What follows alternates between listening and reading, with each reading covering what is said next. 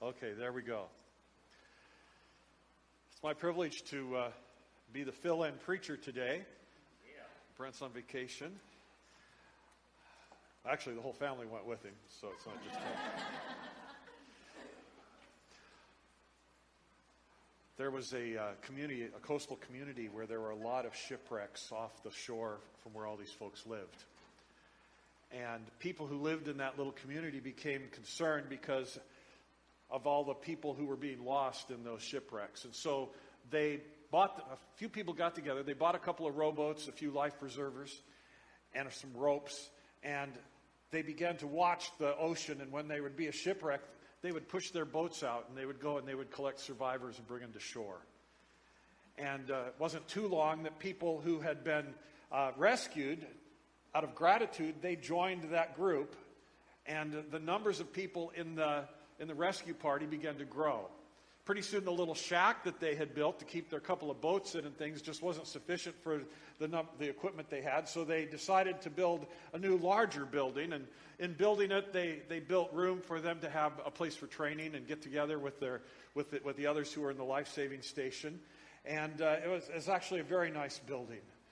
And uh, as their numbers continued to grow, they continued to do their work. Uh, the building just wasn't enough. And so they built onto it. They made it even more beautiful, made it even more comfortable. And soon within the community, the life saving station became a place that was just good to be at. It was, a, it was a good group of people. They enjoyed one another. But they still continued. There was at least a group of people within the life saving station who would go out and, and would do rescues. Well, then some problems started to happen. First of all, the government came to them and said, You aren't properly authorized to go out and to do this.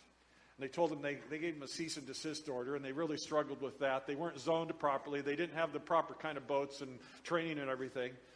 And then there was a particularly large ship that went down, and they brought in a lot of people. And these people came in dirty and messy and smelly and bloodied and hurt and they brought them right into the life saving station. And members who were there were upset. They said, What are you bringing in here? What, what kind of mess is this? And they, they, they immediately got everybody together and they decided what we need to do is, is we need to build a separate building where we can clean people up and get them, uh, get them straightened out and let them know what's going on here at the life saving station. And once they get through that process, then we can have them in here and they won't make a mess here because they had really beautified and made this place wonderful. Pretty soon it became difficult within the life saving station to find people to do life saving. And they were st- still continuing to deal with the opposition. And so they, they decided what they really needed to do was to start a fund so that they could hire professional lifesavers. And so the people were behind that, and they started hiring professional lifesavers, and the people within the club would, pr- would promote that, and they would, they would fund that. But as time passed, the vision for funding that waned and they completely shut down the life saving operation. There's still a lot of shipwrecks off the shore there, but everybody dies.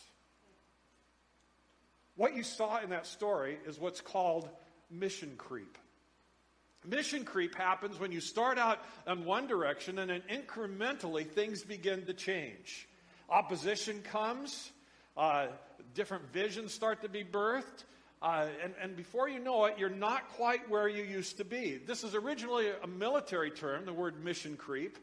Uh, and, it, and, it, was uh, first coined during the Korean conflict because some of the things that we set out to do, we didn't actually con- con- finish to do and continue to do. I, I, uh, I struggle with mission creep all the time. Maybe you do too. I'll sit down at my desk to prepare a sermon, and I'll think, man, I am focused. I am focused on hearing from God, and I'm going to get something from God for this sermon. And pretty soon, I know the entire history of the Ford F 150 pickup. You know, I, I, just, there's so much on the internet about that, you know, and, and, and I'm just gone off in another direction. I get a conviction that I'm going to be the missionary for my street. I'm going to win souls on my street. And I'm not only going to give them my testimony, but I'm going to see them discipled. And pretty soon, what I actually have is a yard with nice grass and pretty flowers. But I haven't won the souls. Even more powerful, the times when I have a purpose to fulfill, but there's some resistance, there's hurdles. So I adjust my vision to go around the hurdles instead of trusting God, and I end up with a very significant different outcome. Have any of you ever had mission creep in your life? It happens. It happens. And in the story we're going to look at today, we're going to see that we have a mandate for our lives, and the people in the story we're going to look at today have had a mandate for their lives. Our mandate is to take the gospel to the far ends of the earth, to every person, every tribe, every nation. Jesus said, Make disciples out of them. I'm going to be with you always. You're going to do this. We're going to engage in the gifts of the ministry of the Holy Spirit that He's given us. We're going to be used of God. That's our mandate, that's our purpose.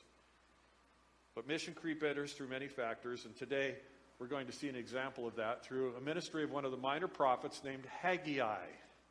Haggai. Now, in order to understand Haggai and his ministry, you got to know the backstory because none of these prophets did their ministry in a vacuum. They just didn't walk out on the street one day and start uttering prophecies, just saying things and warning people. There's always a backstory, there's always something going on, and this story is very significant.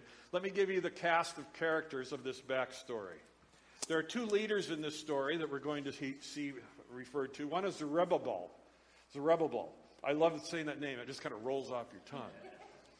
Zerubbabel uh, is the man who led 50,000 captives out of Babylon back to the back to the promised land, back to Jerusalem to rebuild the temple of God. Uh, he was sent there by Cyrus the king of Persia who got a word from God. Literally, Cyrus said, I heard from God. Cyrus was not a, not a believer. He just heard from God. And he said, You got to do this. And he sent, he sent Zerubbabel and these 50,000 people back with a mandate. And he said, You're going to go back. I want you to rebuild that temple. And he gave them the finances to do it. He even gave them the articles that were stolen by Nebuchadnezzar from the temple 70 years earlier and said, Here's all the stuff that was looted. I want you to take that back. And by the way, this is just important for later in the story.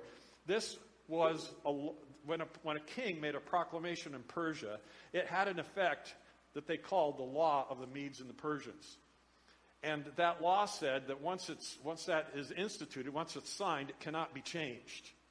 Uh, we saw this in the book of Queen Esther, that uh, there was a law that, had, that a king had made, and he couldn't change it when he wanted to.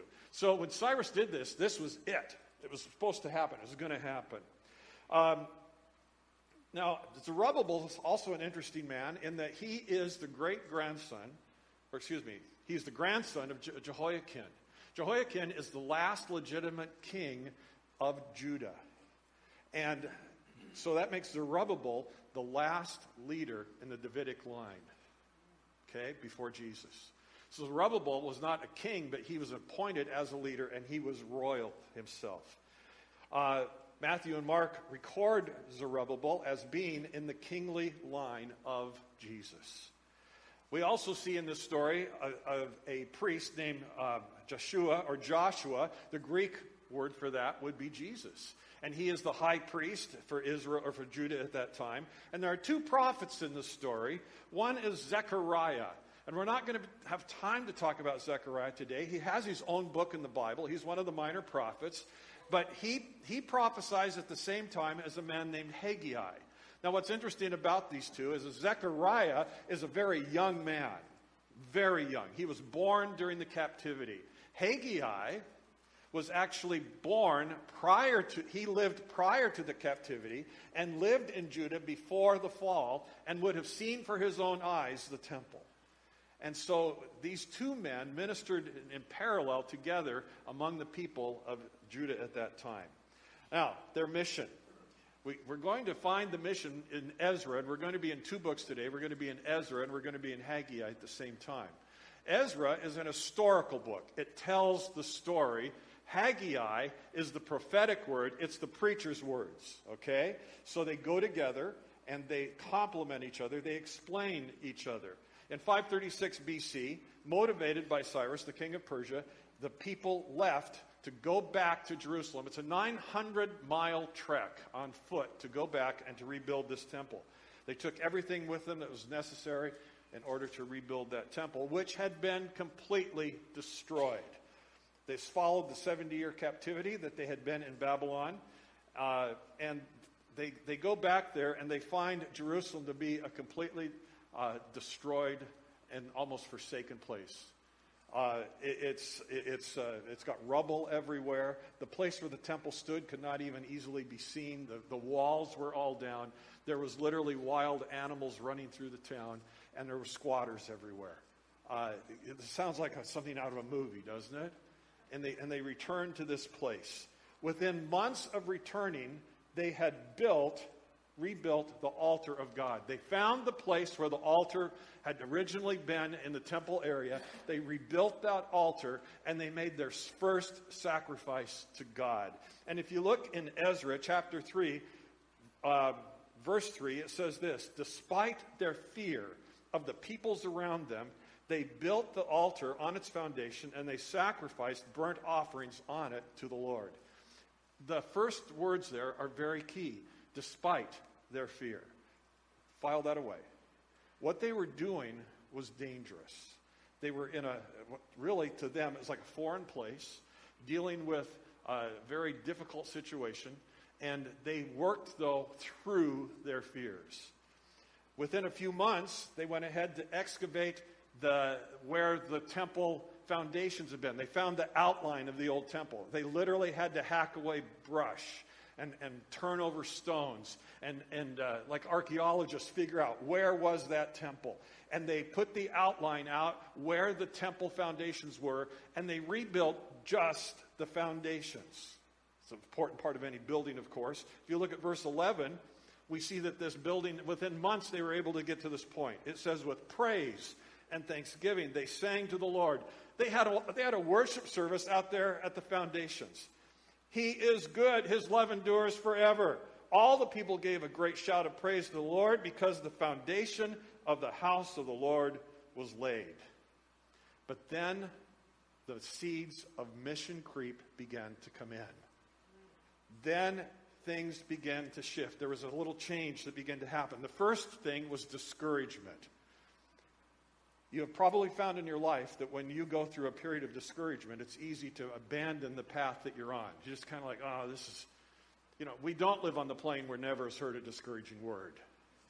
That there are discouraging things that come in our lives. And they, they, they felt this discouragement come over them. They were discouraged because some people were just thrilled at the progress. At the same time, there are other people who were crying because this was not like it had been before and their, their cry was legitimate. This isn't what it was at all. Solomon had built one of the seven wonders of the ancient world. The temple was completely covered inside and out in gold, and, and it, was, it was beautiful in every possible way. And not only was it physically beautiful, the glory of the Lord had filled the place to the point that the, the priests couldn't even do their ministry there. It had, it had been a place of great history and a place of great glory. And if you look in Ezra, chapter 3, verse 12, Ezra records this. He said, Many of the older priests and Levites and family heads who had seen the former temple wept aloud as they saw the foundation of this temple being laid, while many others shouted for joy. So discouragement began to come into many people's hearts who were there to do this work. Discouragement sows seeds of change. Maybe we are going the wrong direction. Maybe I was shooting too high. Maybe this isn't something we can really accomplish. But then there was a second factor that came in, and it was that factor of resistance and opposition. Over the past 70 years, people had filled the vacuum that Jerusalem had left. As a matter of fact, it was the practice of the Persians. The Babylonians were replaced by the Persians, but it was a practice of these peoples when they won a victory over one nation, they took the people from that place and moved them to another area, and then moved people from another area into the place that was just left vacant. They did this in order to bring uh, an instability for resistance. They didn't want anybody rising up and coming against them, so they put people into homes where they weren't used to. So people who were not of the Jewish faith or the Jewish heritage had been brought into Jerusalem or in the areas around it and were scavenging and living there and squatting there and just kind of taking over there. And these people were none too happy to see that the people of God, the children of Israel, had come home and were starting to rebuild. The adversaries uh, started taking bad reports. For the rest of the reign of Cyrus, and his successor, who we don't really hear of in the Bible much, his name is Cambyses II, and Xerxes I, they worked to discourage the people of Judah and to make them afraid to rebuild. These adversaries took a, a particularly bad report back to Xerxes I. You know Xerxes I because he married Esther. And if you remember one thing about the story in Esther is that Xerxes was easily manipulated. They could tell him anything and he'd go for it. Look what Haman did. Hey, these Jews, you know, got to kill them all. And look what, uh, look what others did to him. Look what people did to him. You got to divorce your wife. He divorces his wife. People tell him anything, he'd do it. So they come, they, they send him this bad report, and in this report they tell him fabricated stories of sedition. They say, these Jews are over here rebuilding their temple, and you know what they're going to do? They're going to start a war. They're going to build up the city again. And this city has a long history of being feisty and being powerful. And they've had great kings, and they, they talk about David and Solomon and all these kings, and they're going to build it all up again, and they're going to come against you. And so, with the foundations, only the foundations completed, they stopped work because of this resistance and that dream sat abandoned for 15 years. Sent here to come and do this work, given complete, unreversible legal authority, funded to the hilt, everything necessary ready to go, but discouragement and resistance changed their direction. All the boldness and determination had been drained away. And so God sent prophets. He sent Haggai and Zechariah. He sends an old guy and a young guy, and he says, You got to go talk to these people. You got to get them on track. We got to get back to where we were. So Haggai stands up. I don't know how he got everybody together, but he delivers this message. And it's found in the first chapter of Haggai, verse number 2. Haggai speaks. He says, these people say, the time has not yet come for the Lord's house to be built. Let's pause there just for a second. He says, I hear what's going around. God says, I hear it. You're saying it's not time for this house to be rebuilt because you're discouraged, because you've had resistance. You don't think this is the right time, that things just haven't come together.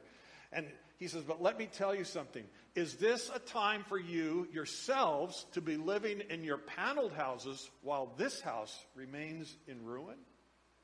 What they had done was they, their mission went from, okay, we're going to just get by. We'll live in tents. We'll do what we got to do to build God's house.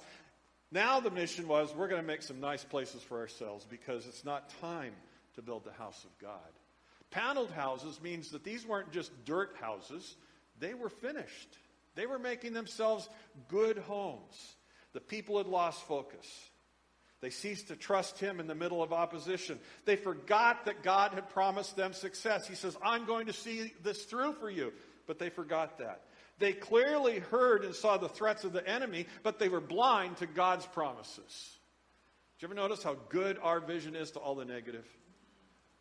Our vision is just really sharp towards everything that's not going right. Boy, I got it clear. I have it figured out. I know all the problems. I hear all the discouragement. But then when God says, but, but I've got a promise for you, I'm not sure I'm hearing you, Lord. What we choose to listen to, what report we take. Do we, re, do we believe the report of the Lord that says, I have sent you to rebuild this place and to bring glory to my name? Or do you believe the report that says, you got to stop? Or the report that says this just isn't good enough. Maybe some of you have stopped doing something for God because somehow you heard whisper in your ear, yeah, what you're doing just isn't good enough.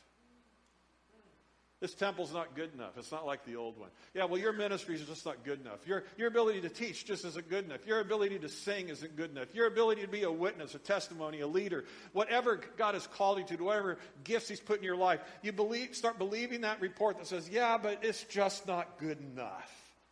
And it's certainly an uphill climb. So why don't you just build your own house and concentrate on that? They believed more in the ability of those who threatened them than they, than they believed in the ability of the one who sent them. It's an issue of who you believe.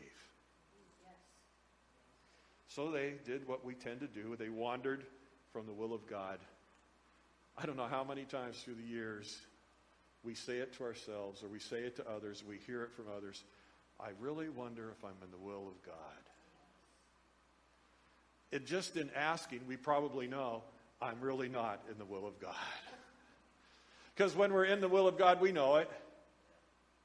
But when we're kind of when we're, we're, unsure, there's no foundation under us, we're wandering, we're, we're not having results, it's not like what we know God had originally called us to, the answer is no. We're not in the will of God. All this was ending with dissatisfaction and loss. Here's a little saying for you. We end with loss when we creep toward valueless pursuits. That is as sure as anything you can imagine. When we creep toward things that have no value, we will end with valueless pursuits. Haggai reveals that God was speaking to them to refocus their mission and their purpose. And he said, Listen, God is trying to get your attention. And God was bringing some kind of harsh things into their life to do so. Maybe you have had some harsh things happen in your life that you know God was using to get your attention. He will be as strong as necessary to get your attention. And so he was being strong against Israel now, against the Jewish people now. Look at verse number 5, Haggai 1 5. God says, Give careful attention to your ways. He says, Look at the history of what's going on. He says, You planted much, but you harvested little. You eat, but you never have enough. You drink, but you never have your fill. You put on clothes, but you're not warm. You earn wages only to have them in a purse with holes in it. You expected much, but see, it turned into little. What you brought home, I blew away. God says, You had high expectations, but I am frustrating the direction that you are taking because it is not what I set you out to do in his love and in his mercy, God says, I'm not going to let you succeed at doing the wrong things. What you started with, I'm going to blow away. You're going to plant, you're going to try, you're going to be hungry. He says, You're putting money into purses with holes in it. A lot of us could say, Oh man, this really this fits close to home. This has happened in my life. It seems like I'm I'm just shoveling into an emptiness. The Lord reveals while they're suffering with this loss. Haggai had this strong word, verse number 9. Why, declares the Lord Almighty? Because my house, which remains a ruin, while each of you is busy with his own house. So God worked to get their attention. Look at verse number 10. Therefore, because of you, the heavens have withheld their dew and the earth its crops. I called for a drought on the fields and the mountains, on the grain, the new wine, the oil, and whatever the ground produces, on men and cattle, and on the labor of your hands. That's quite an indictment. But God said, I've got to get you back on task. I've got to get you refocused. They brought want and lack and poverty into their own lives. Sometimes we blame the circumstances. We look at the, you know, we blame people. We blame the economy. We blame the place we live. We blame the, uh, the persons in our lives. Uh, you know, we blame all kinds of things. And God is saying, you know what? This is because of your choices. He says, this is, these are your choices. This is the fruit of what you have done. Sometimes we say, well, the spouse you gave me, the, the, the, the, kids I have, the parents I have, the, you know, we, na- we name all kinds of things, and God says, no. Yeah, I let those things happen in your life because I need you back on focus. I need you back on track. God goes to work against our selfish goals when we fail to put Him first. And I do not want God working against me. We have our reasons, just like the remnant rebuilders, we have our excuses. We say things like, the timing's not right. That's literally their words. The timing's not right. That's the problem. There's opposition. I've got a lot of things go- working against me. But heed the words of Haggai. It's because of our choices we plant much and harvest little. God will frustrate our plans, our business, our investments, our relationships, as long as we ne- neglect His purpose to follow Him. It's because of these choices we have a sense of dissatisfaction and unease. So there was a prescription given. God just didn't say, you know, I've had it, I'm washing my hands of you. Not at all. He said, I have the prescription, I have the fix. This is what you need to do. Look at verse number 8, Haggai 1 8. He said, Go up into the mountains, bring down timber, and build the house. He said, Head for Home Depot. Better head for Jerry's. Get the stuff and get to work. He said, This is a pretty simple thing. You're supposed to be here, you're going here, go back to going here. He says, Go get the materials and start to rebuild. He was telling them to reject the negative talk and the report that they had heard, resist giving in to the pressure and the obstacles. He said, Go forward with my commands and, the, and, and do it in spite of the signs and the things you see around you. It's kind of an interesting concept that God didn't say, if you're willing to do it, I will lift the problem and then you can do it. He said, do it. Then I'll take care of the problem. We think backwards, don't we?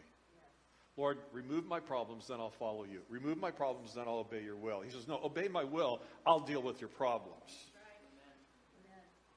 Haggai, chapter 1, verse 12. Then Zerubbabel, remember who he is? King David's great, great, great, great, great, great grandson. Then Zerubbabel, I'm not going to try to say their parents' names, and Joshua, the high priest, and the whole remnant of the people of Israel obeyed the voice of the Lord. The Lord their God and the message of the prophet Haggai because the Lord their God had sent him. They realized the anointing on his life and they said, You're right. And the whole people said, We will do this. And I love this next verse. And the people feared the Lord. They chose to decide not to fear other people. We're not going to fear what these, what these uh, instigators are saying. We're not going to fear what the people who are putting pressure on us are saying. We decide we're going to fear the Lord. They did not wait for the opposition to turn, they acted now. When we fear God more than we fear our, our enemy, then good things begin to happen. Does this mean that they had no resistance going forward? No, there was still resistance going forward, but God now was working for them in that time of resistance. Nobody ever said you'll never have a problem in your life, but Jesus did say this when you have problems, don't worry because I will never leave you, I'll never forsake you. When we're walking where He's walking, I've got His overwhelming power going with me. As a matter of fact, when these, when these people decided to get back to rebuilding, the resistance increased. We wrongly assume that all is well just because there's less resistance, because, list, because our resistance lifts. We think, oh, everything's great now. No, maybe we're going the wrong way. That's why the resistance lifted.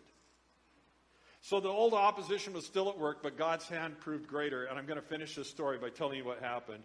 A guy named Tattenai was the governor of Trans Euphrates. Trans Euphrates was what the Persians had set up, made the, the promised land, this area they called Trans Euphrates. They had a governor there, and I want you to assume with me that he was in email contact with the king of Persia. Okay? So he fires off a letter, an email, and here in the Bible is the content of that email. He said, Dear Darius, the king should know that we went to the district of Judah to the temple of the great God. The people are building it with large stones and placing timbers in the walls. The work is being carried on with diligence and is making rapid progress under their direction. What a tattletale! The king should know I am your guy. I am letting you know what's going on. They were told to stop, and they are building. And then I love this next part, especially, verse 9. We questioned the elders and asked them, Who authorized you to rebuild this temple and restore this structure? We also asked them their names. I like this. This is like in grade school when people were bad, and some kid stands up and says, I am writing down names. Do you know that? Remember that happening? I am writing down names. That's what this guy did. He said, I want you to know that I went in there and I had my clipboard. And I said, Who is doing this? I am writing down names. And he is writing down names and he's putting them in the email. Here are the people that are doing this. And I am going to tell, and boy, oh boy, you are in trouble. He says, We asked them their names so we could write down the names of their leaders for your information. You know what? What did the people of Judah do? They got on their computer and they sent off an email. And their email is found in verse number 11. And they wrote the king and they said, apparently they've written down some names and you're wondering who we are. Here's the answer. We are the servants of the God of heaven and earth and we are rebuilding the temple. And that temple was built many years ago. A great king of Israel built it and we're going to see it finished. Well, that's a different answer than we had before. The, oh, we'll be quiet. We won't do it. No, we're the servants of the God of heaven, and we're rebuilding this temple. And you know, there needs to be an email sent off when the enemy comes against us and says, You can't do this. You can't succeed in this. You can't be used of God. We need to send off an email, and it says, I want you to know who I am. I am the servant of the Lord Most High, and I have been called by Him to do this work, and I am here to do this ministry. And I, you want to, want to know, here is my name, because that name is written in heaven. And that name is going to be on, my, on his lips when he says, Well done, good and faithful servant. Wow.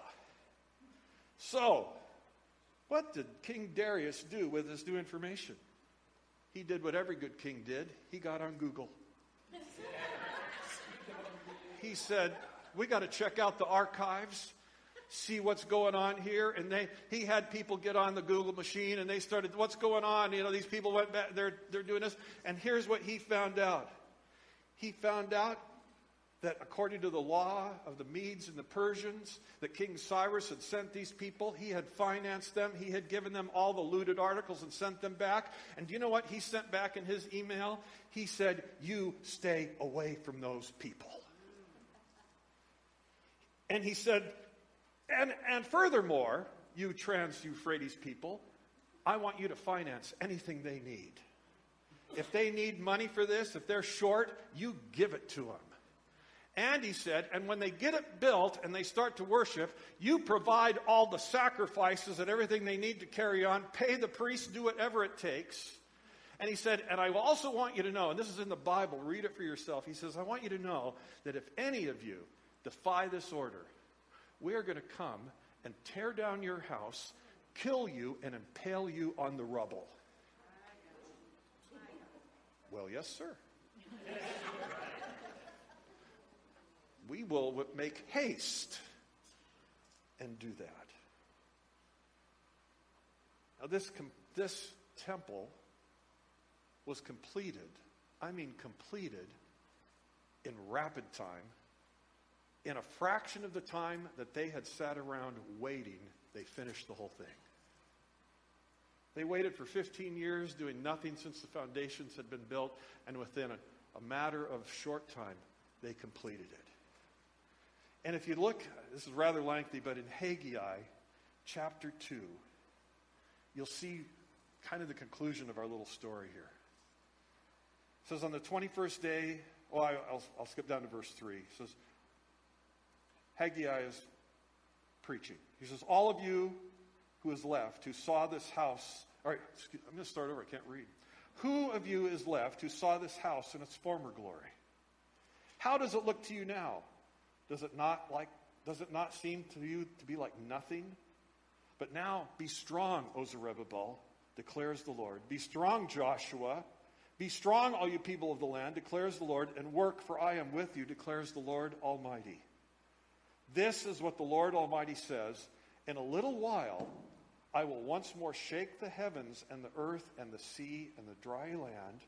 I will shake all nations, and the desired of all nations will come, and I will fill this house that they just built. I will fill this house with glory, says the Lord Almighty. The glory of this house will be greater than the glory of the former house, says the Lord Almighty. And in this place I will grant peace, declares the Lord Almighty. What was going to make this new temple greater? wasn't the building. The building was only a shadow of what they had in the past. It was what, who was coming to that building. He said, It's coming soon. He says, The desire of all nations is coming. He's going to walk through these temple gates. He's going to minister in the temple. The Messiah himself is going into this temple, and he's going to sacrifice himself on a hill that overlooks this temple. And the glory of God is going to fall because you have built this temple. And he said, And he's going to bring peace. We look at things through earthly eyes. God was saying, I want to give you a vision through heavenly eyes, through eternal eyes. Some of us say, oh, the work I'm doing, it's so inconsequential. Chris and worship team, if you guys can come back. We would say the things that I'm doing are inconsequential. They don't really matter. I, am a small, uh, I'm small potatoes. I, I don't have much. Uh, I don't have much talent. I don't have much to give. My, my, my work isn't going to make a difference. Oh, you haven't seen eternity you haven't seen what's going to happen over, over, the, over all the years of eternity that are coming, over all that God is going to do in your life. Don't look at the moment today and say, oh, I'm nothing. Look at eternity and see what God is going to do. We are the children of God Most High. We have been called to do His work. And when we make that adjustment, onto his path. And he releases all the glory of God for us. You might find yourself in this story. You might say, I've, I've, I've, I've had creep come to my life. I'm off track. I'm not doing what God called me to do. I've kind of been compromising that. You have a mandate, a personal calling in your life. Don't let it be dissuaded. Don't let it be disrupted. Don't let pressures around you. Don't let discouragement change a thing. Today, God is saying, you might be suffering some loss. You might be planting much and receiving little. You might feel like your, your, your financial life has a hole in it and everything's draining out, like your, your work life isn't making a difference. Your family life is suffering. God is saying, don't concentrate on those things. Get on track with where I've placed you. I'll take care of everything else. Jesus summed it up really well in Matthew 6:33 when he said, "Seek first the kingdom of God and his righteousness." He says, and then all these things, all these things will be added to you as well. Would you bow your heads with me today?